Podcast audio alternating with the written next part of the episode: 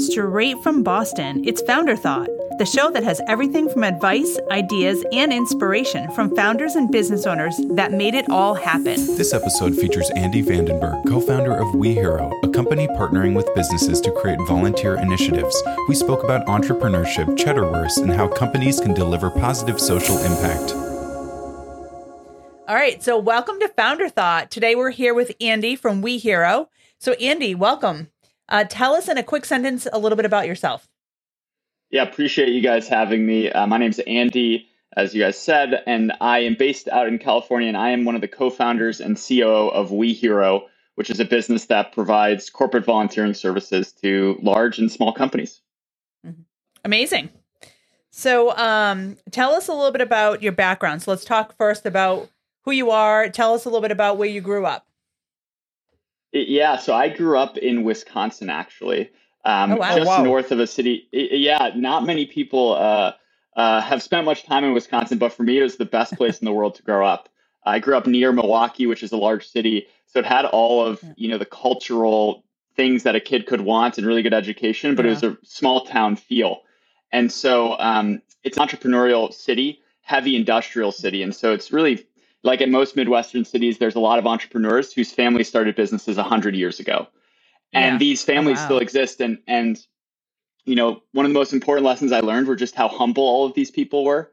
Uh, and the Midwestern roots are very real uh, Mhm. and, and how people act and what they value. And I've, I have this lesson that has been stuck in my brain from Wisconsin is there was a, a CEO of one of the large brewing companies that is based in Wisconsin, and if you guys can guess which one.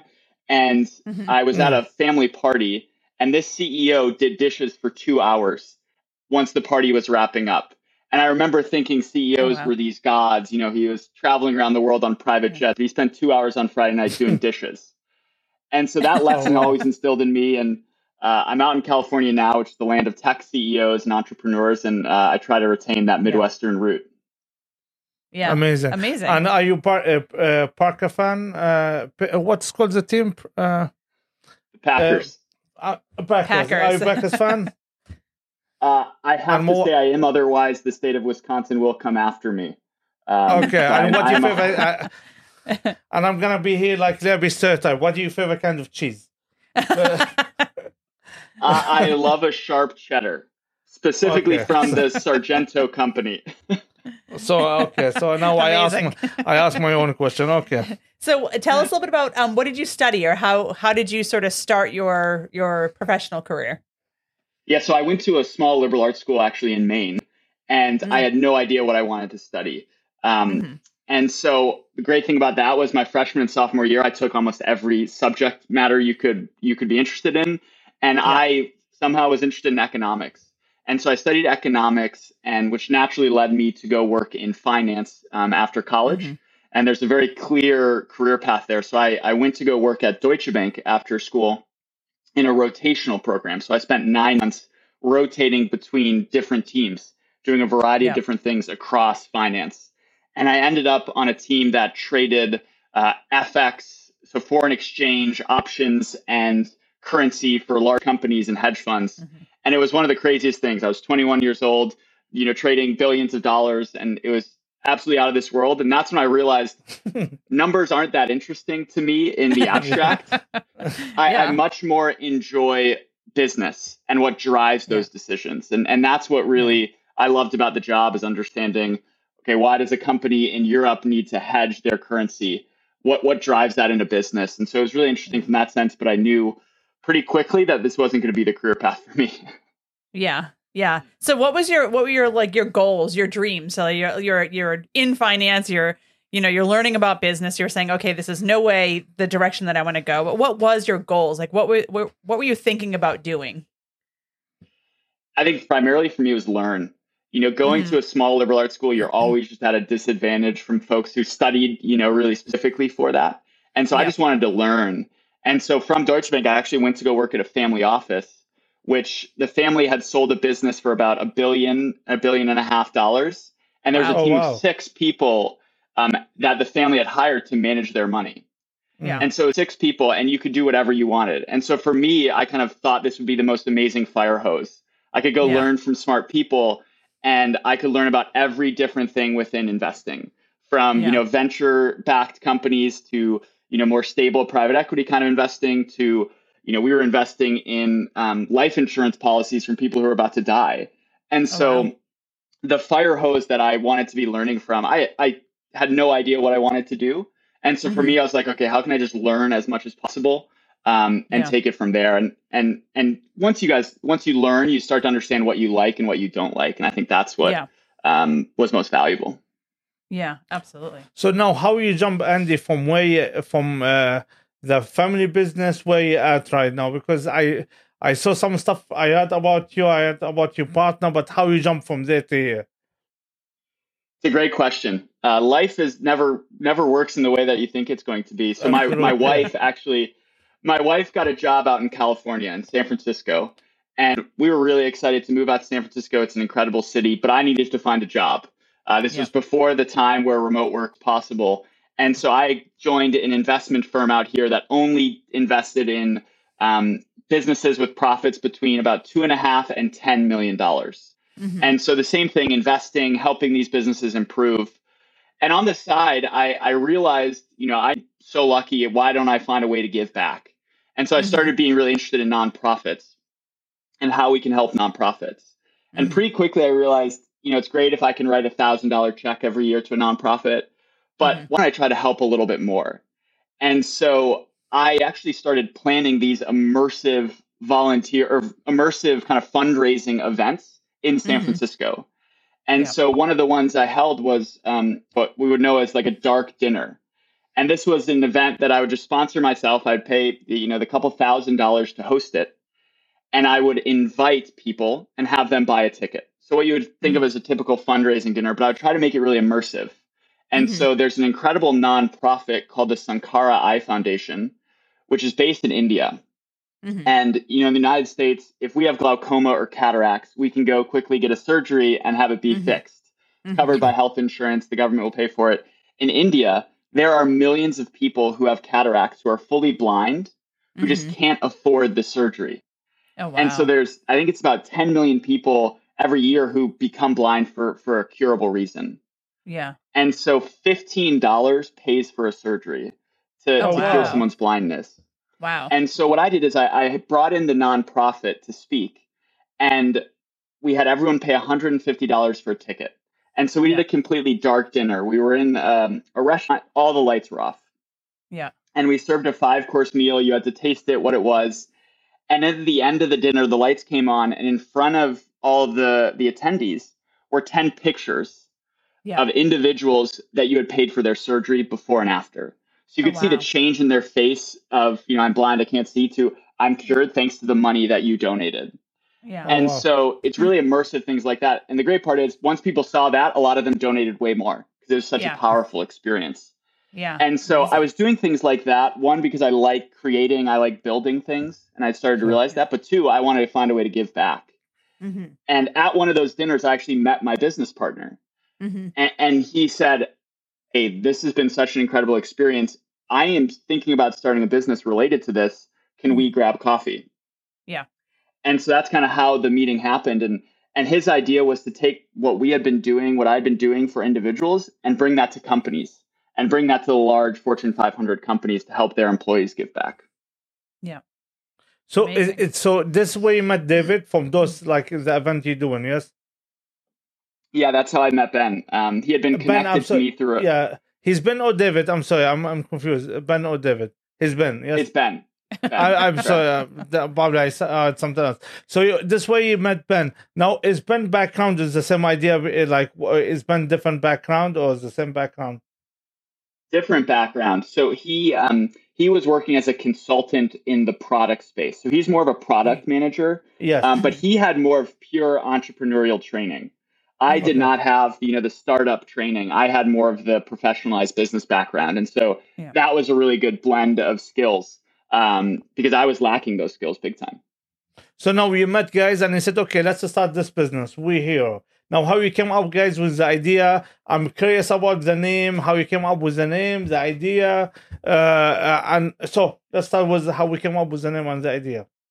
Yeah, so I'll start with the name. Um, the first name was actually Hero Inc. Okay. So our vision was everyone can be a hero. So that's that's our company's mission. That's let people be a hero. And of course, like most startup people, what's the first thing you do before you have a customer? You buy gear. You buy a T-shirt. Mhm. And so um, my partner's wife was actually wearing the Hero Inc shirt out, and she has a ponytail that covered the last letter, a C. And so she ended up. It looked like she had the name heroin on her T-shirt because the C was covered. And we quickly realized that is not a good name. We should rebrand it. Um, and so we we we changed it to We Hero because we believe everyone can be a hero yeah. um, in their daily life. And so the business really started by us talking to these companies in the Bay Area. You know, what we wanted to build a software business. We wanted to build a business that helped companies track their giving, track their volunteering, and encourage more of that at their company. Mhm. What we quickly realized is we were about 10 years too late. So every conversation we had, they, oh, there's five incredible companies that already do that. Mhm. And so we took a step back and Ben being really thoughtful about a product, you know, what was the main issue these companies were facing? Mhm. And it was all about how do you actually do the work? There's plenty of software to track it, but if you have a company of 10 to 15,000 people, how do you actually get your employees to volunteer? How do you plan all of those events around the world? And that was the pain point that almost every company had that was spoken to. And so that's what really gave us the idea of how can we how can we actually make this happen for companies? How can we build these volunteering, build these volunteer events that engage everyone at massive companies? Mhm. Amazing. So now here we came up with the idea because I'm I'm gonna talk about level because your background you said the professional background like and David entrepreneur background. So how you become like uh, uh, Ben? I'm sorry, I'm gonna keep calling him David. That's it. Which change You can call him David. He's, That's it. I'm calling his name David. Now, uh, David. That's it. So uh, Ben and you, because you background, the professional uh, background, David entrepreneur. Now, what you learn from uh, what you learn from Ben in this time? Because I feel some people come on because we see this is our business. We see it because we, you know, we know a lot entrepreneur. We are entrepreneur by our. We see people coming from a structured place to work with an entrepreneurial environment. It's they face a lot of challenges. They say, okay, this not that's not what I expect. I think entrepreneur name people a lot of people love it because it sounds like oh you know I'm entrepreneur, but really when you get in it's like it's crazy stuff. So if you if you can explain for us what you what you face, what you learn from Ben, and what was the change. Yeah, it's a great, great question. And I think it's, you know, something I've learned over the last three, four years is so much from that. You know, I think the biggest, the biggest learning is speed to execution. Um, if I think back to my previous career, you know, let's say we wanted to enter a new market, we would run a consulting study for three months, we would gather data, and then we would invest heavily behind it. Mhm. Whereas we don't have that capital, we don't have that time, and that's actually our advantage Mhm. when we got started. And so, you know, if we had an idea, I would want to build a 10 page plan about that idea, how we're going to execute it. And Ben said, let's just spend three hours tonight, figure it out together. We'll be on Zoom and let's crank it out. And so the speed to market was the biggest learning. Um, I think the other thing, having worked in traditional settings that, you know, is typically done is perfection is the only acceptable outcome. So I would I would submit my version to my boss who would edit it and then submit it to another person. And there's really no ownership in that Mhm. uh, and you need perfection before you take it to market. Whereas, you know, when you're starting a business, nothing's perfect. Mhm. And so if you can get it to 90% there in one tenth of the time, that's worthwhile doing. Um, and so I think that is probably the two key learnings um, from Ben that, that I was able to get in those kind of initial years. So now, when you start uh, with when you start your business, you start with here, guys. How you enter the market? It you start knocking the door. You calling people. How? Because I feel a lot of people they build a business or they have a great idea, they don't know first how to take it to the market. I think there's a lot of stuff. A lot of people have an amazing idea, but okay, now okay, we have an idea. What we do?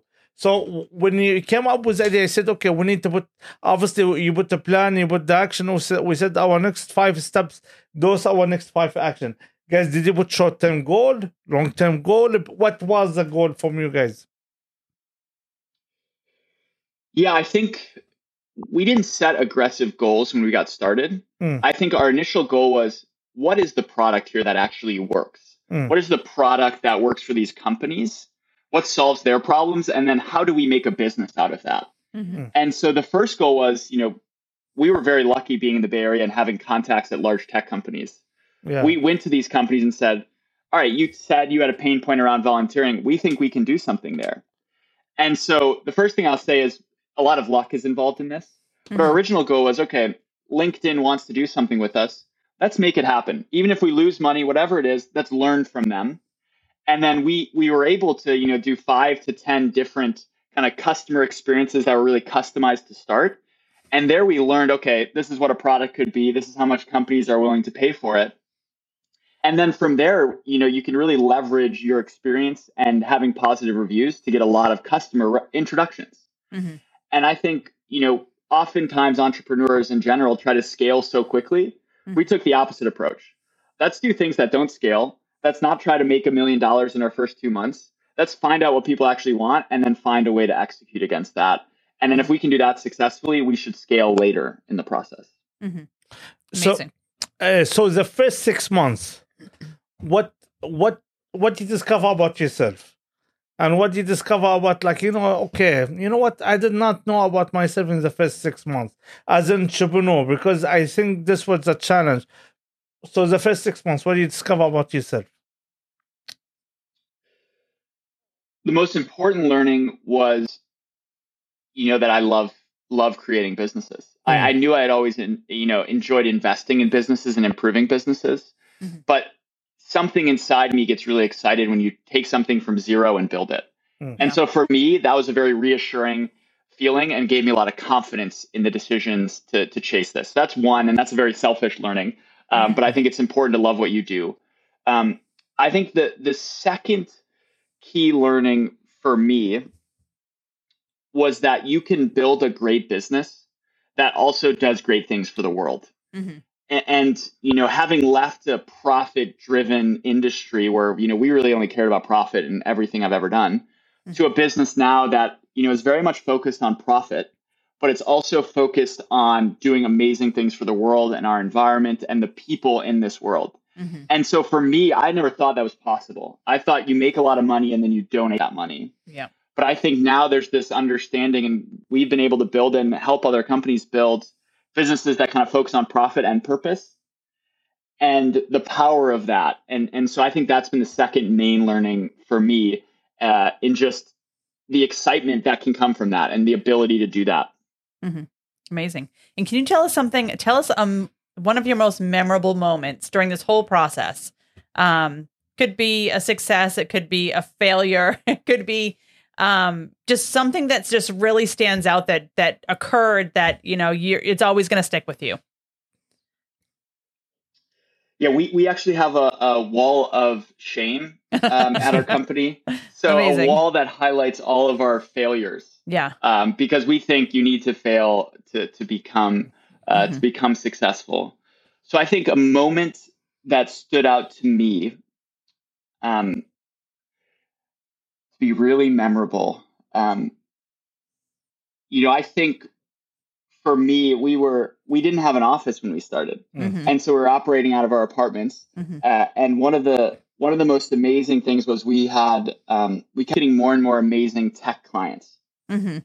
And um, with that, you know, they want to meet and they, where do you send an invoice? Where do you do all of this stuff? Mhm. And um, we had always listed our apartment addresses as kind of our office headquarters.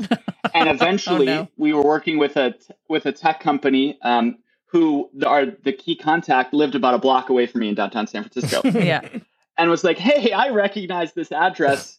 Is there an office building there? I said, "Oh no, it's actually my apartment." But I remember thinking how funny is we were serving a thousand clients or a thousand individuals at one of the biggest companies in the world, Yeah. and it was from my tiny one bedroom apartment in San Francisco with my wife and I. Uh, and so we that was a very funny uh, moment, I think, in Yeah. recognizing if you have a great product, not much not much else matters. Yeah. So now, when, when because uh, uh, I think Andy talked a few times about you finding out the product. Ca- Can you tell us what the process you did, guys, to find out the product? Like, because I feel a lot of people have the idea, have it, but sometimes even a challenge like which one will because the, you know. From our experience, probably it's the same idea with you. Is the product could be going different way in different directions, especially a service product. You could have it in multiple ways. So, what the way, guys, you came up with the product and the direction you did it? Yeah, we, we do 100% of our product development when we're starting something new based on pain point discovery. Mm. And so if you have a good relationship with someone, you know, be like, what are you trying to do and what can you not do? Mm-hmm. And so I'll use the LinkedIn example. We would go to LinkedIn and talk to their HR team or talk to their corporate social responsibility team. It's like, what are you trying to do? And they're like, well, we have 300 interns this summer. We really want to show them that LinkedIn prioritizes giving back, but no nonprofits are calling us back. Mm-hmm. We want them to all spend a day out volunteering. We want to all donate on behalf of them, but no nonprofits will get back to us, and it's two months away. Mm-hmm. And so we took that and we were like, okay, the biggest pain point is needing to do this for their employee happiness and recruiting techniques, Mm-hmm. but no one is helping them. And and we kind of discovered by talking to some nonprofits that they just don't have the resources or bandwidth. Mhm. And so that's where we're like, okay, there's a clear pain point on both sides. The nonprofit wants money and volunteers from LinkedIn. They just don't have the ability to facilitate it. And so what we did is we went to LinkedIn and said, hey, we'll build this 400 person, 300 person uh, event for you guys on that day in the summer. Uh, and we'll be the facilitator and kind of bring together those different parts. And so by just listening to LinkedIn and what they wanted to do and what wasn't working, we came up with a customized product for them. Mm-hmm. And that product, we ended up taking these individuals to Lake Tahoe to kayak around the lake and um, pinpoint where algae blooms were happening Mm-hmm. because they try to get rid of all the the invasive algae blooms. Sure. And so it's a really creative way to give back Mm-hmm. in, in something that's really fun, right? You're going to a lake and kayaking with your colleagues. Yeah. And so what, I- what I would say is, you know, we started doing this trying to find the pain points for five or six companies.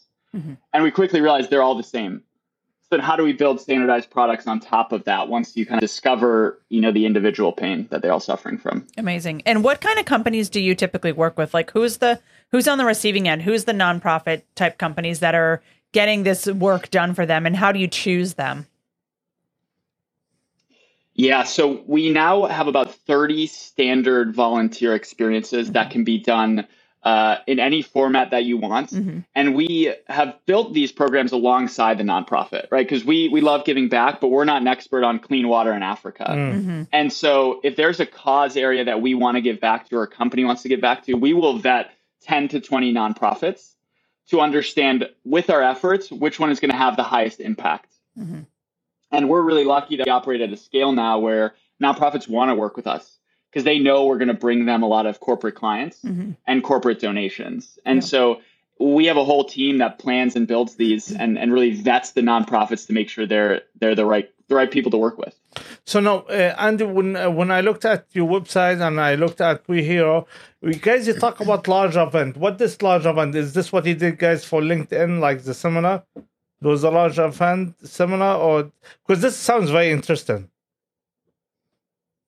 Yeah, so, so our business now is is a few different things. You know, I would say pre-COVID, when the world was all in person, Sure. we were doing really customized um, things like what I described for LinkedIn for Mhm. companies around the country.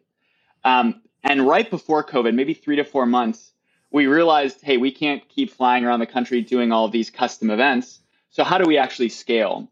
And so we um, we opened a warehouse and we started shipping, you know, volunteer events to different offices around the country. Mm-hmm. And so LinkedIn would have an office in, in San Francisco and Seattle. So if we were doing an event with people in San Francisco, we would ship things to um, to Seattle, and we'd be able to do the event over video conference. Oh wow! Mm-hmm. So the team in the S- Seattle office could do it, and the team in San Francisco Yeah. office. And luckily, luckily, when COVID hit, we already had a warehouse, and so instead of shipping large boxes to offices, we started shipping small boxes to individual homes. Mm. And so, you know, if we were putting together water filters to be delivered across the, you know, different parts of Africa and Indonesia where they struggle with clean water, we would send one filter to each individual house, and they would have to construct it during uh, live events. Mm-hmm. And so, post COVID, we now do a variety of all the things. We fly around to do custom events like that for really large clients. And then we also do hybrid and fully remote events. So if your team has 300 people around the world, we can send things to the every team member and come together and volunteer for an hour with a really educational keynote. Um, and so it's really immersive, but it can be done anywhere. And so we kind of do a variety of all those three different things for companies now. Oh wow! And guys, uh, David, uh, uh, Andy, now you guys are growing, obviously. Uh, you're growing. You have Yeah, uh, yeah. yeah, we've been Go ahead, please. Yeah, no, we've been very lucky. I think um, being able to serve in a variety of ways um, has helped companies keep working with us, and you know we've continued growing at two to three times a year since we two to three times since we we started every year. Amazing. So I do have a question. I think we do have a question about we here, but what carbon hero? Because I saw something about carbon hero, and uh, um, I think you have another business you and uh, Ben developed together. But what carbon hero? Yeah. Yeah. So I think Ben and I took a step back and like, what do we want to do? We want to keep making more companies that help people do good. Mhm. And so when we started, um, maybe about two years ago, we we quickly realized we ship things around the country um, all the time, and that's really bad for the environment. you know that you know the plane trips and the shipping, and we wanted to be like, we wanted to find a way like, okay, how do we fix that? Yeah. And so there are a lot of things changes we made to become more sustainable internally, but part of that is also offsetting our carbon. Mm. We we need to ship things around the country, and so how do we offset the impact of that? What we quickly realized while we were trying to figure this out is the only companies that do this are massive consulting companies who charge millions of dollars a year. Mhm. And that's great if you're a Procter and Gamble or a massive company who can afford them.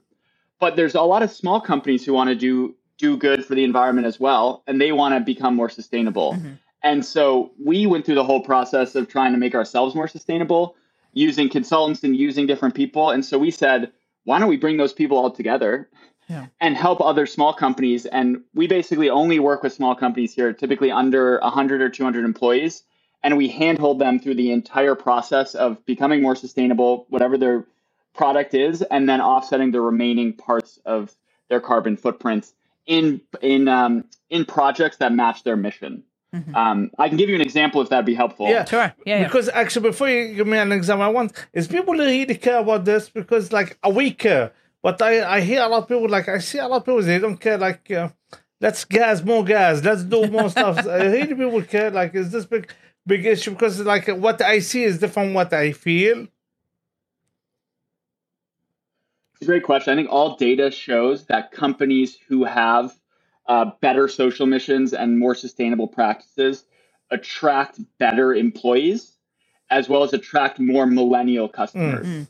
And so when we hear the millennial customers, you can obviously understand that they care more about this, but that segment of the market is growing faster. Mhm. And so unless you only serve the baby boomers, you need to be focusing on that because that is the future. So, so if you can give us the example about the carbon uh, here. Yeah, I'll give you two quick examples. The first is um, there's a company that manages zoos around the country. Mhm. And so they're the outsourced management company for about five to 10 different zoos. And they have a bunch of corporate travel. And so they wanted to offset that. And so what we were able to do is we calculated all of that using our team of the, what are their emissions, how do you offset that? But we actually were able to find projects that specifically related to animals. Mhm. And so they they protected a portion of the jungle from being cut down that had all of these diverse species in it. Mhm. And so it was amazing to find things like that, as well as we helped protect bison grazing la- land. Mhm. And so these are projects that help our environment, but they also help animals and plants, which Yeah. directly relate to the zoo's mission. Yeah. And so we're trying to find ways to really help companies market this because it's a huge marketing potential as well. Oh, Yeah. wow. Amazing. Okay, so now, uh, Andy, let, us talk about let me go back for what uh, guys when you develop we here. What the biggest challenges guys you faced in the beginning? I think we are a hundred. We're a hundred percent bootstrap business, Yeah. Mhm. and so we have relied a hundred percent on client financing. Mhm. And so, whereas most companies, if you take a lot of money, you don't need to hustle quite as hard. And I would say the first year or two was constant hustle. and so that was the biggest challenge. You know, it would have been a lot easier to go raise a few million dollars, hire a huge team, and grow that way.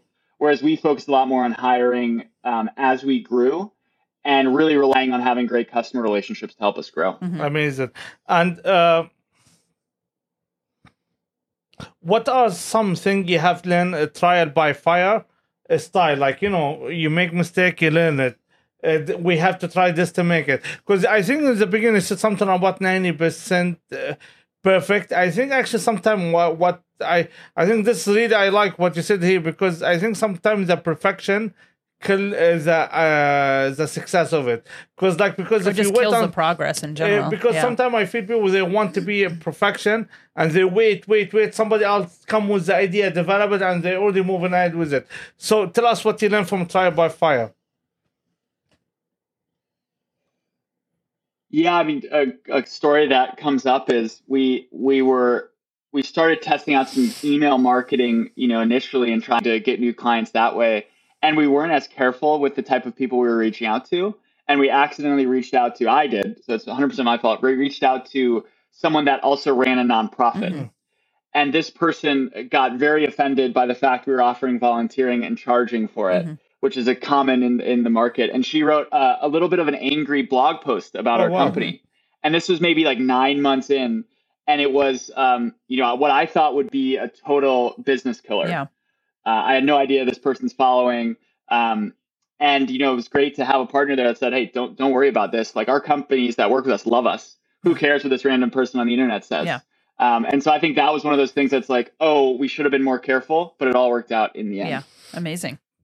So now your uh, partnership with Ben. I, I said his name right this time. I got his David, name. So your partnership with Ben, because I like me and Stephen, we partner and we, you know, we have a lot. we have multiple business together. It's a lot of challenges there because, like, you know, I'm like stubborn sometimes. I'm like fast moving. So how guys you come up with the idea between you and you, like how how you find the sweet spot between you and Ben? Yeah, like the balance. The yeah, the first thing I'd say is just trust. Mhm. Um, you need to really trust the person, and you need to have long term alignment in what you're Mhm. doing. Um, you know, if you have different long term goals, then that's going to make things challenging, even if you get along really well. And so I think that's the you need to have that that discussion early about what are the long term goals, how are we all going to play our part, and I think it's great to have different skill sets. Mhm. You know, Ben and I have complete different skill sets, and so we stay in our lanes very well, and we have our own strengths. We also have our own weaknesses, and, and are very transparent about that. And so it's good to have someone to back you up in different ways. Um, but I think it's the long term alignment that really makes a, a strong partnership. Amazing. Um, so tell us a little bit about your entrepreneurial lifestyle. So, um, what what sort of drives you? Because that's one of the things that we see is often an issue with entrepreneurs in general is when somebody starts to you know get into this lifestyle and to become an entrepreneur, they don't realize that there's a lot that you have to do internally to drive yourself um, to continue to build and grow and just invest your time. Um, so, what is it that you um, you know what is it that drives you what is it that um helps you kind of get out of bed every morning and and really continues to go Tell, tell us about the Wisconsin hustle. That's what she's asking. It sounds like a dance yeah, it, I think it's a great question, uh, and it relates directly to like entrepreneurial burnout, Yeah. which I see so much out in the Bay Area. Um, you know, for me, I spent my first eight nine years, you know, I would say working a lot of hours and, and thinking that that would lead me to success, working in companies and you know having financial success, but not necessarily you know happiness. Um, and my dad actually passed away when I was a sophomore in high Mhm. school, and he was the exact same thing. He worked so hard. He was Mhm. always at the office. You know, missed a ton of things um, because he wanted to provide for for for my Mhm. family, and and you know, and really glad that he was able to do that. But I think about my life, and you know, if I were to die early, Mhm. you know, would I want my life being spent in the office working for someone Mhm. else? And so for me, I don't have aims to become a billionaire through being an entrepreneur. I do this to control my lifestyle. Um, and, you know, ultimately, I love building things. But if I'm building things from eight in the morning till midnight every day and don't have a balance, uh, I think, you know, that's not what I'm looking Mhm. for.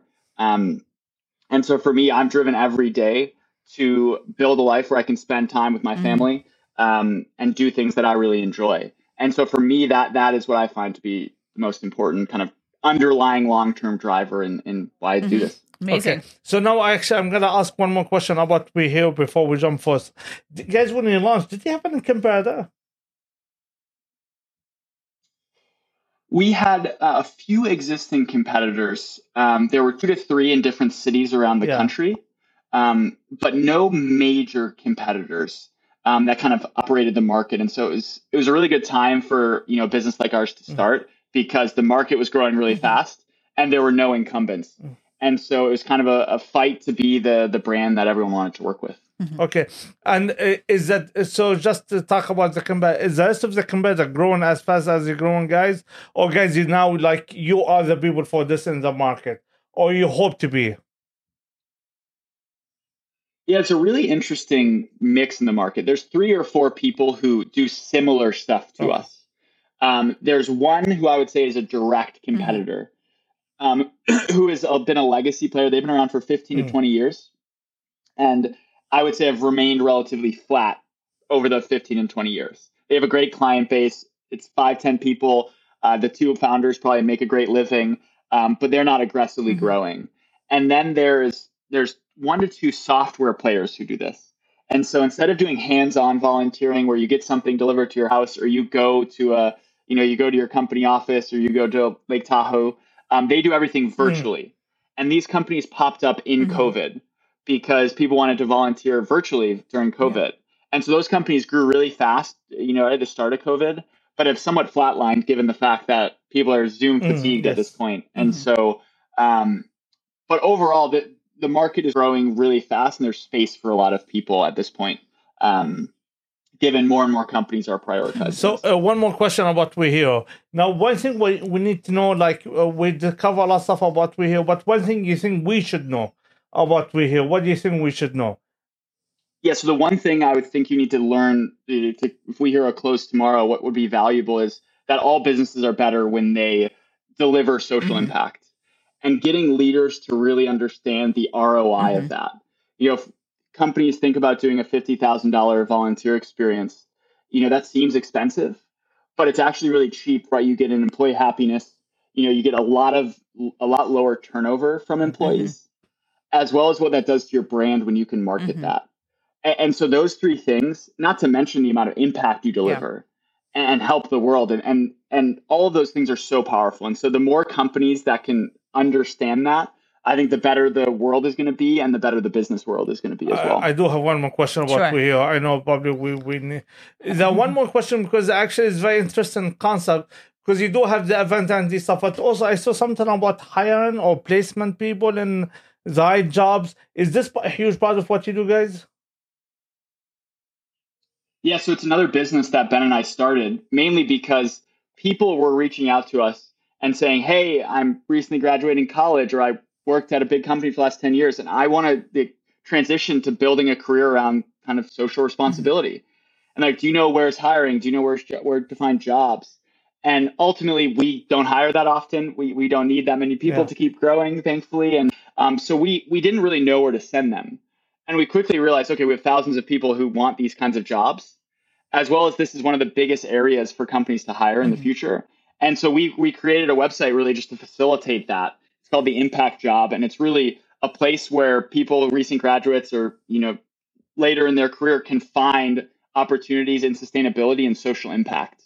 And so um, we actually just launched this about 45 days ago, and we've got you know thousands of people on this website that want um, that want to hear about new jobs being wow. launched. And So it's um, it, it's not really a, a primary business for us. It's more just a place to allow meeting of you know companies Yeah, and that's talent. great though. It's a good resource. Uh, now, uh, uh, Andy, do you have uh, do you have a mentor? Uh, my brother is my mentor. He he is one of the smartest people I I know, and he thinks very differently than me. So as I um as I like to run ideas by him, um, I often get the exact opposite of what I'm thinking in my head, and I think that's really Yeah. helpful. I don't need to agree with him, but I need to understand all the different sides, as well as he's just one of the smartest people I, I know and hardest worker, and so uh, it's good to to have him to look up to and understand. And uh, uh, so if because this what I will uh, I will actually a lot of people sometimes come ask me like okay how to become because a lot of people want to become business owner entrepreneur and founder but I don't think everybody understand how much a challenge how much he it's a challenge even if you don't work because the lot comes with it. So, what advice you will give people if they thinking to jump on this? They thinking want to open the business because I think anybody can do it, but you're willing to have to set up your mindsets to do it. I think it's about understanding what your strengths are. you know, if I think about myself as an entrepreneur, without Ben, I probably wouldn't have had that early product development strength. And so, what would have been right for me is to go out there and buy a Mm. business, buy a small business and become an entrepreneur that way. That business already had Mm. product market fit. I could have grown Mm. that way. If you're really creative and know how to build products, then you should start your own business. And so, what I always try to tell people is there's no need to start something unique. There are so many amazing companies out there, and they need competitors. And so, find something you're really good at and a strength that you have, and try to focus on that. That's This is actually good. I, That's great, uh, good yeah. advice. Actually, yeah, great advice. Okay. Uh, do you want to jump into the rabbit question and we'll come back for more question? yeah, I think we can wrap up with some questions at the end if there's anything else. yeah. All right. Because I still have a few questions, but Okay, I'm nervous now. I'm, Prepare yourself. I'm nervous for the I rapid know I, question. They're easy. I, I think They're they're very easy. It's very fun, actually. It's That's not it. like trivia. um, all right. So, what's your favorite food? Uh, cheddar wurst. what, this? What the heck is a It's cheddar it's wurst? a bratwurst. It's a bratwurst stuffed with cheese. I'm saying that for the Wisconsin connection. okay, we'll skip past that one. Is this is uh, it's what this? I never heard this. What this? Is this food like available everywhere? It's uh, just only in Wisconsin. Yep. I never heard this. No, but it's available everywhere. You can go to your local grocery and it'll be called a Better Cheddar. It's made by Johnsonville. Ah, Oh, okay. So I, uh, okay, now I have to try this now. all right. Do you have a favorite movie? I have never laughed as hard as when I watch Austin Powers. So I would say the Austin Powers series. Okay, great. No, you see, I never thought Andy will be the best and watch Austin Bauer, but now something we learn new something. Okay. Um, do you have a favorite kind of music? Yes, I like reggae and country music. Uh, Wow. Cool. That's amazing. It's a very two different ends of the spectrum. Interesting. Are you a tea or coffee person? Exclusively tea. tea. What do you favorite kind of tea? Green tea. Jasmine green. That, is that- okay. Cool. Great. Are you a day or a night person? I'm a morning person. Best work done between 6 a.m. and 10 a.m. Amazing. Amazing. Um, do you have a favorite book? Um, it's a book called The Life You Can Save. Uh, it was transformational in my thinking. It's a book that talks about how every individual in the developed world can change an individual very easily. They can change the world. You know, it, Mhm. it shares a lot of examples. It's by Peter Singer, uh, and shares examples of, you know, if you go to your Starbucks coffee and you buy a $6 coffee, uh, you could, instead of buying that coffee, make a coffee at home and donate those five dollars, and you will likely provide school fees for um, a girl in Africa for six six months. Oh, and wow. so it gives a bunch of examples like that um, about how how an in it? individual can change their change lives. What's What's the name the- of it one more time? One more time. The Life You Can Save by Peter Mm. Singer. Excellent. Okay, Gonna this- check that out. All right. Tell us one person who inspires you. Um, a guy named Felix Baldoff Lenshin. He is building um, an AI machine learning company to uh, identify and um, predict tumor growths in lung cancer. Oh, Um, wow. He is dreaming very big, and he is solving a problem that the entire world needs. oh, wow. Um, based in Toronto, Canada. Oh wow. And how do you know him? He is someone I know from college. Oh, cool. Oh wow. Cool. Amazing. Um, so what do you think about setting goals? Yeah, I'm a big believer in goals. I, I set goals two ways. One being, you know, five and ten year goals, Yeah. um, and then we set annual company goals. But for Mhm. me personally, what I do is I only focus on the outcome because I don't really care how I get there. Ultimately, Yeah. I want the outcome to to happen, and so I set quarterly goals for myself, typically six categories, Mhm. and I review them every single Friday afternoon. Oh wow. Oh, wow. And so once a week, I see did I make progress on these six things? And then I Yeah. set what do I need to do next week? What's the most important thing to do next week? hmm And so I review those every week. And then at the end of the quarter, I look at my progress and I set the goals for the next quarter. Hmm. And this is goals for my business as well as my personal life. Yeah. Cool. Oh wow. So the six goals are part of both, or are they six goals here, six goals here? Just six goals Oh, in general. Like you cap it at six goals. You're saying. Okay. It's six categories. So I have Six We Hero as a category. I have Yeah. my personal life and health. I have Yeah. other things. And so um, Yeah. it kind of incorporates everything. So it's six categories and there's goals under each category. Amazing. Um, but I want to I want to be able to review them in, in less than 15 minutes every Friday. Yeah. Oh wow, that's great. Um, are you a dog or a cat person? I'm a cat person. Cat person. Why? or do you know the answer to that? Uh, I got a cat for my 16th birthday, which everyone always laughs at, but uh, I think it's the it's the ease of care. Uh, Yeah. I think I would love to have a dog later in life, but right now, it's a cat would be a lot easier to have. yeah, absolutely. We I actually I had a cat called uh, Boston. Actually, this was the craziest cat I ever have in my life. He was a cat from was hell. Really, like was a nightmare cat. Anyway, All right, what's your biggest fear? Heights. Heights. Yeah, I can concur with that. and probably you know more serious fear is not doing anything with my life not not Mhm. doing something exciting that you know when i look back when i'm 75 that uh, didn't try to do cool things Yeah, absolutely. Um, two more quick questions. So, um, um, what do you miss most about being a kid? the constant excitement of discovering new things Yeah. And the final question is one word that describes you. we should get my wife on this she would have a better answer probably um,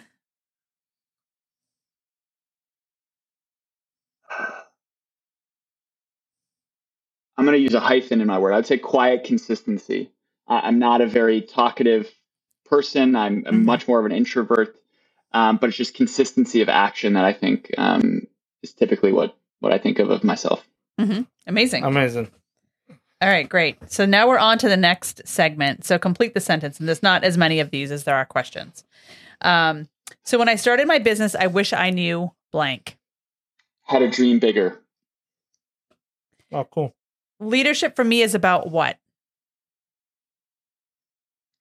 leading by example Okay. Uh, the one thing that makes a great team member is solutions minded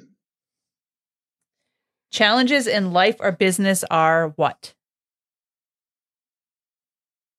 temporary That's a good one. In five years, my business will be helping a million people a year amazing. The person with the most influence on me is probably my wife great. Good answer. Safe answer. So um, I want my legacy to be focused around family great. Um, the best advice I would give someone is you build your own destiny every single day amazing. And if given the opportunity to do differently, I would do what? experiment more Mm-hmm. Okay, great. Okay, so we finished this question. We're Now done I- with the questions. I do have a question for you, uh, Andy, because uh, we hope this was fun, as fun for us. But anyway, well, let's jump back. I do have a question. Do you have a favorite quote?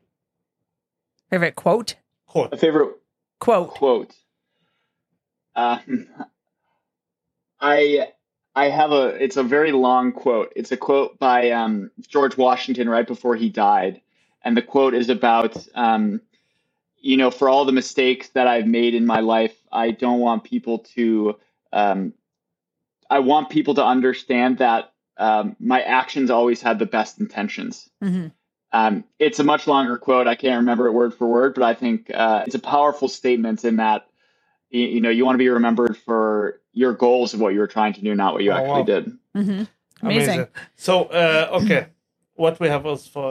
So then, just to quickly wrap up, so what does the future look like for you personally and for the business? I think the business will, will continue growing um, and continue helping more and more companies. And we're, we're trying to find ways to, you know, we work with Fortune 1000 companies. We're trying to find more ways to work with mid-sized and small companies as well, Mhm. um, just to kind of keep expanding the, the types of companies that we can support. Um, we are heavily investing behind the psychology of volunteering. And so, you know, if you do a volunteer event, you know, you do great good in, in an hour or two hmm but how do we change the nature of someone's mind and so they want to volunteer and give back more and so how do we um, alter people's mental states so they become more empathetic Mhm. So they want to do more and more of this. And that's ultimately our goal is to turn a single volunteer into someone who's passionate about giving back. And so investing a lot behind that over the next So actually, years. this I do have a question for you, uh, uh, Andy, because you talk about volunteer. I'm like I'm thinking about our company, like we small company, ten people, whatever the size. Company like us, how we can like, uh, like you know, talking about big, but how we can volunteer, like what bigger companies they do, or big companies they can invest, like how we can do it in you know smaller budget. It's a lot of stuff. It has. Yep. Yeah, so the, the typical example we use is small companies traditionally volunteer, you know, once a year around Thanksgiving. And so we encourage all small companies to try to, if they have nonprofit relationships, call them and say, hey, could we come volunteer for a day? Could we go work at the local Boston Soup Kitchen or, you know, volunteer, you know, after school at, uh, to, to help students tutor them? Um, we think that's amazing and that's the most budget friendly option. Mhm.